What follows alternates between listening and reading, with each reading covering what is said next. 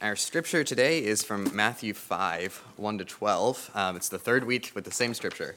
Um, let's, let's read. Um, now, when he saw the crowds, he went up on a mountainside and sat down. His disciples came to him, and he began to teach them, saying, Blessed are the poor in spirit, for theirs is the kingdom of heaven. Blessed are those who mourn, for they will be comforted. Blessed are the meek, for they will inherit the earth. Blessed are those who hunger and thirst for righteousness, for they will be filled. Blessed are the merciful, for they will be shown mercy. Blessed are the pure in heart, for they will see God. Blessed are the peacemakers, for they will be called sons of God. Blessed are those who are persecuted because of righteousness, for theirs is the kingdom of heaven. Blessed are you when people insult you, persecute you, and falsely say all kinds of evil against you because of me. Rejoice and be glad, for because great is your reward in heaven. For in the same way they persecuted the prophets who were before you. In the last two weeks, we started a series on Jesus' teaching. And we started with the first five Beatitudes from Jesus' Sermon on the Mount. And now we're finishing with the last three. We talked about how the Jews at this time felt like God wasn't really with them. And they were longing for the time when God returns to his people and gives the Jews their own king again. They actually felt like they had their own playbook for how to do that, though. About 150 years earlier, a leader named Judah Maccabee led a revolt against the Gentile kingdom that ruled over them, and they were able to successfully set up their own Jewish kingdom that lasted about a century before Rome invaded.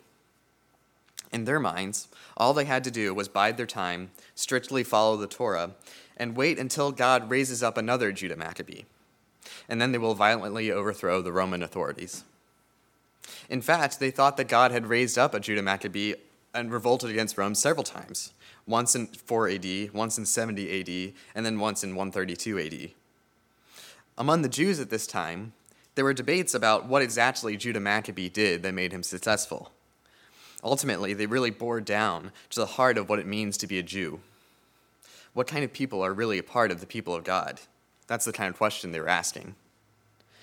In the Beatitudes, Jesus is giving his own answer, and it's not one that anyone really wanted. In the bulletin today, just like in the last two weeks, the picture shows that no one is really paying any attention to Jesus. And that's really common for paintings of the Sermon on the Mount two weeks ago when Jesus said, Blessed are the poor in spirit, and blessed are those who mourn, that was not the kind of thing that the Jews wanted to hear. Jesus was telling them that they needed to repent from their sin and act like the people of God if they felt conf- uh, uh if they wanted to be a part of his kingdom. But clearly, the Jews felt confident that they were righteous enough already for the kingdom to come. And all they needed to do was scheme up another Judah Maccabee to make it happen. Similarly, Jesus says, Blessed are those who hunger and thirst for righteousness, clearly implying that they didn't already have it. Even worse, Jesus says, Blessed are the meek, and blessed are the merciful. What the Jews wanted was the exact opposite of meekness. They wanted a king, like Judah Maccabee, who was able to give them revenge for everything they suffered under, under Gentile rule. They didn't want mercy because they weren't merciful to them. The Gentiles were not merciful to the Jews. Instead, Jesus was calling them to forgive the world, because just one more vengeful kingdom coming out to spill out anger wasn't going to fix anything.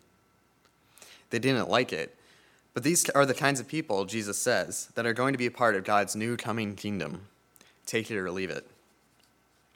So that brings us to the sixth beatitude Blessed are the pure in heart, for they will see God.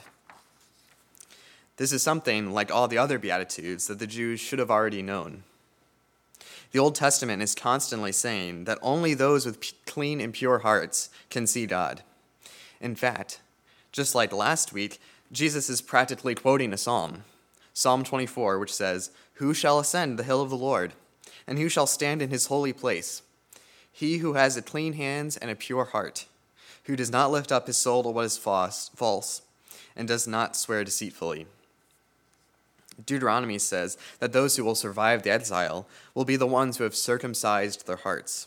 In other words, they will be the kinds of people who can follow the Torah because they are aligned with God's will. it won't just be that they're normal people who happen to follow the Torah. No, they will have actually become the kinds of people who are inclined to follow the Torah. God will have completely changed them so that everything they are is defined by being God's people. So Jesus is saying, if you want to be the people who came out of the exile and saw God's glorious kingdom, then act like it. A person with a pure heart is someone who doesn't defile themselves with what is evil. The heart, for ancient people, was what governed the whole of an entire person their actions, their thoughts, and their emotions. The heart is at the center of who you are. I mean, literally. Sometimes a person without a clean heart could fake it for a while by following certain rules but eventually their true identity really shines through. Your heart could change and be cleansed, but it would take a while of really applying yourself and doing the right thing. A person with a clean heart has so com- completely aligned themselves with God's law that they know how to follow it even when the law doesn't actually say anything specifically about that situation. For instance, a person with a clean heart would know how God would want them to use something like social media even though the Bible clearly doesn't say a whole lot about it because it was written thousands of years ago. A person with a clean heart is also someone who has pure motivations. They're not doing the, wrong, the right thing with ulterior motives, just waiting ultimately to sin in the end. But again, most of the Jews hadn't cleansed their hearts. You can see it all through Jesus' ministry. That he's pointing out how people like the Pharisees might be able to fake a clean heart for a while, but actually, when push comes to shove, they're just play acting. In fact, that's what the word hypocrite originally meant. It was used for actors in ancient plays. A hypocrite is someone who acts like they have certain principles, but in reality, they only believe it when it suits them. Their actions show that that's not who they really are. They're wearing a mask. They have ulterior motives. It's no accident that Jesus is constantly calling the Pharisees hypocrites. He says, Woe to you, scribes and Pharisees, hypocrites! For you tithe mint and dill and cumin, and have neglected the weightier matters of the law, justice and mercy and faithfulness. These you ought to have done without neglecting the others. You blind guides, straining out a gnat and swallowing a camel.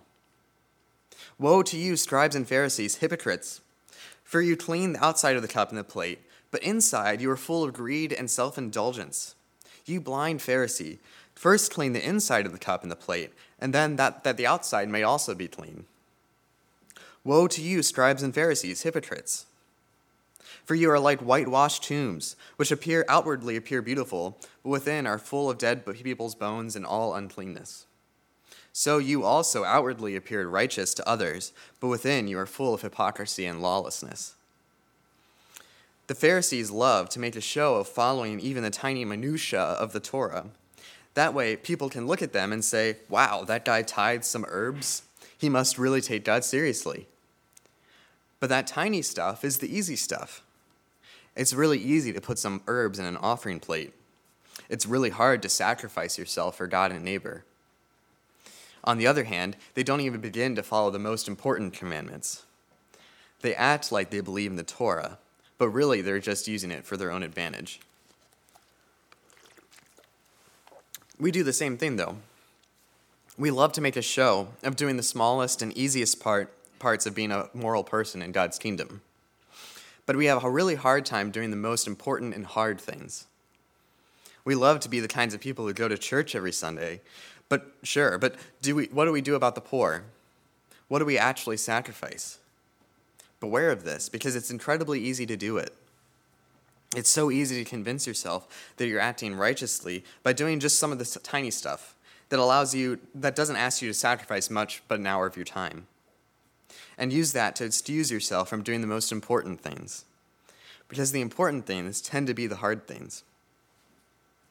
Seventh, blessed are the peacemakers, for they will be called children of God. There's one thing in this verse that I think you would find a little bit more meaningful if you put yourself into the shoes of an ancient person. In our world, children grow up, and normally either of their parents both go to work during the day, or one parent stays home and takes care of them.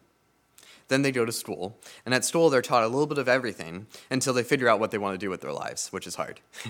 um, it was a little different in the ancient world. There, you grew up in your house, And if you were a daughter, you pretty much would shadow your mother until you grow up. You made food, you plant a garden, you made clothing. Basically, daughters do all the stuff that mothers traditionally did until they get married and do it themselves. And then they have kids, and then the cycle continues. It was similar for sons. You would basically shadow your father the whole day as your father carries on the family business. If your father was a carpenter, you as a son would learn carpentry. If your father was a farmer, you as a son would learn farming, and you get the point. You see that in our world, there's kind of an exploration phase for kids, and then they might go off and live somewhere thousands of miles away or end up doing something completely different. In their world, there really wasn't that kind of thing. If you were a daughter, you were just expected to do what your mother does. If you were a son, you were meant, just expected to carry on the family business like your father does. It probably wouldn't have crossed your mind to do anything different. It's basically already been modeled for you by your parents what it means to be a man or a woman in their society, so there's no real reason to question it for the most part. And that makes a real difference in the way that you see what it means to be a child of God. We see child of God, and all we think of is the relationship between a parent and their child, how the parent loves their child and raises them, and that's true. But what they would see is that the child has a much closer tie to the parent. The child isn't just expected to fulfill a role in a certain relationship, they're meant to carry on the family business. Your father is a carpenter, well, then you're a carpenter. Your father is a fisher, then you're a fisher. You get the point. For that reason, it makes sense that Jesus would say, Blessed are the peacemakers, for they will be called children of God. Because the peacemakers are carrying on the family business. Your father is a peacemaker, well, then you're a peacemaker. You can properly be called a son of God if you do the things that God your Father does. It's a wonderful image, and even a bit obvious when you take it at face value. Is God a peacemaker? Yeah, sure. Do sons and daughters do what their parents do? absolutely. So then, are the children of God peacemakers? Wait, hold on, hold on a minute. Because this, once again, is absolutely not what Jesus' audience wants their Messiah to say. Calling for sim- peace simply wasn't part of the zeitgeist of Jesus' time. The Jews knew what they want their Messiah to do and to be. They had a model of it. Once again, they wanted Judah Maccabee, the guy who overthrew the Greek government and had been, that had been oppressing the Jews. In fact, there were tons of false messiahs at the time rising up and being torn down, and they all basically were trying to be another Judah Maccabee. They wanted war. And sure, they knew that God loved peace and that war is fundamentally against God's created intention, and that they didn't like it when war happened to them, but now's not the time for that. First, we'll burn the world down, then, we'll make peace with the ashes. I wasn't quite old enough to remember it, but from what I hear, it would be kind of like if you were calling for peace in October of 2001. Maybe some of you have that exact experience. I honestly have a hard time blaming you if you wanted blood for 9 11, especially if you lost someone you loved. But think of being the person even asking the questions like, what exactly are our goals here? How do we make sure innocent people aren't hurt? How long do we plan on having troops on foreign soil? During the patriotic, patriotic fervor and anger and desires for vengeance that happened after 9 11. I have to admit that even this year I felt caught up in the war in Ukraine. I wanted to believe that there was a fighter pilot called the Ghost of Kiev who was shooting down all kinds of Russian planes. I had a hard time not rooting for Russian soldiers to be killed. War is terrible, but it's also exciting. And it's hard not to get caught up when, in the excitement when everyone else is. Visions of war are cathartic when you're angry. But our God is a God who actively works to bring peace and reconciliation. He did it at his own expense on the cross. And if we're really his children, then we do the same. If there's conflict, we take our own expenses to sort them out. We don't let grudges and resentment form, and we certainly don't call people to violence. That's not what our father taught us while we were shadowing him in the shop. We're peacemakers, it's the family business. Eighth, blessed are those who are persecuted because of righteousness' sake, for theirs is the kingdom of heaven. Blessed are you when you, others revile you and persecute you and utter all kinds of evil against you falsely on my account. Rejoice and be glad, for your reward is great in heaven, for so they persecuted the prophets who were before you. Maybe on your first read, you would think that this would be the most controversial beatitude. Nobody wants to be persecuted, right? But this last beatitude would actually be the first one that Jesus' audience actually would like, at least if it were alone. The problem with the Jews of Jesus' day was not that they weren't zealous enough for their identity. It wasn't that they weren't willing to undergo persecution, at least when we're talking about the peasant Jews who probably would have been Jesus' audience. The Jews were in the middle of a run of three centuries where they fought four major wars for independence. About five or ten years after Jesus was crucified, the Romans barely pacified a revolt when Caligula insisted on placing a statue of himself in the temple because the Jews were completely unwilling to put up with it. They probably were thinking, oh, yeah, it's Maccabee time again. They're, don't mess with our temple, you know? Finally, we've hit something that Jesus says that the Jews like. This is what everyone was saying. We have to be willing to suffer for God's kingdom to come. We need to stand up for what we believe in. Let's take up arms and make this kingdom thing happen. This may as well be word for word what the Maccabees preached. And Jesus sounds like he's agreeing with them. Finally, Jesus, you're getting to something good. But I imagine that really wasn't their reaction. Jesus was speaking words that felt like they were supposed they were felt, felt like they were supposed to like. But he's put it in a frame of every other beatitude, which makes it almost more offensive than anything else that has come before. Because Jesus wasn't saying we have to be willing to endure persecution from these Gentile nations when we fight against them, and then we will be given a great reward. That was what everyone was preaching during those days. No, he was preaching that you'll be given a great reward when you suffer persecution at the hands of your Jewish brothers and sisters. The they and the others that Jesus is referring to are other Jews. And Jesus' audience might not have really recognized what Jesus was saying until the last couple of words, when he says, For so they persecuted the prophets who were before you. Who persecuted the prophets in the Old Testament? certainly not Gentiles. They couldn't care less what some random prophet from some backwater town who worships some small time god had to say. No, the ones who persecuted the Israelite prophets in the Old Testament were their fellow Israelites. They didn't like what they had to say. The Israelite prophets very rarely had a whole lot of good news. They spoke on behalf of God, and most of the time God was saying that they needed that they were messing up and that they weren't being the kind of people that God was calling them to be. And if they didn't shape up, then God was going to send some kind of disaster. The Israelites hardly ever listened. They most often persecuted the prophets, and the disaster almost always came. Being a prophet for Israel was a hard job for this exact reason, and they very rarely, according to Jewish tradition, died of natural causes. And that's the kind of thing that God's people are called to. It's one thing to face the hatred of people you hardly know. It's an entirely different thing to face the hatred of people you've known forever and maybe even admire. It's a whole nother thing to face that hatred with meekness and gentleness and forgiveness in your heart. Sometimes being faithful to God not only means running afoul of outsiders, it means other Christians are going to be angry with you. And that's hard. But Jesus assures us that that doesn't mean that God is angry with us because people like the prophets and even Jesus himself faced exactly that kind of hatred. In the very last couple of words of this part of Jesus' speech, he also drops both a strong indictment and a heavy warning. He's basically saying, if, you, if you're going to disagree with me, and if you're going to ignore what I say, you'd better be sure about it. You can't just ignore me because you don't like what I've been saying. That's what your forefathers did, and that's how you got into this mess. You know the tradition well, as well as I do. And if I were to come as a false prophet, wouldn't you think that I would be telling you something you actually wanted to hear? It's really good advice generally. If someone is telling you something you don't want to hear, you can probably bet that they don't want to say it, but they feel like they have to. So it's always a good idea to think through what they're saying thoroughly.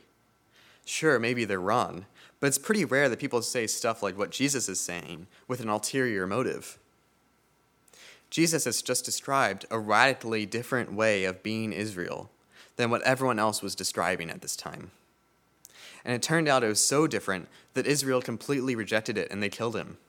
And instead, it was adopted by a whole new group called the church. The kingdom of God was coming, and it was coming through Jesus himself. He was the king, but nobody that was originally part of God's people wanted any part of it. In fact, they hated it and they did everything they could to get rid of it. So instead, the kingdom expanded through the whole world, all in accordance with what the Old Testament said would happen. Jesus was saying that what it t- looks like to be a citizen of God's coming kingdom was to be merciful and loving and forgiving, to seek peace even when it came at a huge cost to yourself, to purify yourself before you go trying to purify the nations. In other words, being a citizen of God's kingdom looks like radical selflessness, giving yourself up in service to, to the good of those around you, rather than what might feel good to you. It looks like making yourself a servant rather than making yourself king. Worst of all, it looks like being persecuted by the very people that were supposed to be your friends, who stand to benefit the most from what you're preaching to them. In other words, it looked like Jesus' entire life, right up until the moment he died on the cross.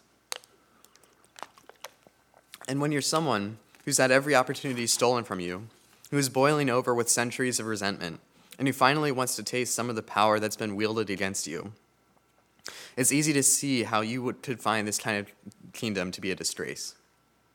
But that's the kingdom that's here. Take it or leave it. But again, when we really think about it, we see that Jesus was right all along. If this world has any hope for the future, it's not going to be in just another power hungry king that stokes the anger of a power hungry people so that they can go and kill and maim the power hungry kingdom that they're replacing. Over the last couple millennia of human civilization, I think we can conclusively rule out this approach. Look, maybe I'm wrong, but I think I just think that we've tried the bloodthirsty, vengeful teen angle a couple million times, and maybe we should go for something different. What Jesus is describing is a different kind of kingdom. It's one that conquers, but not by spilling the blood of its opponents, but by spilling their own blood. They don't just love those who love them and hate those who hate them, they actually pray for those who persecute them. They don't repay evil with evil, they repay evil with good.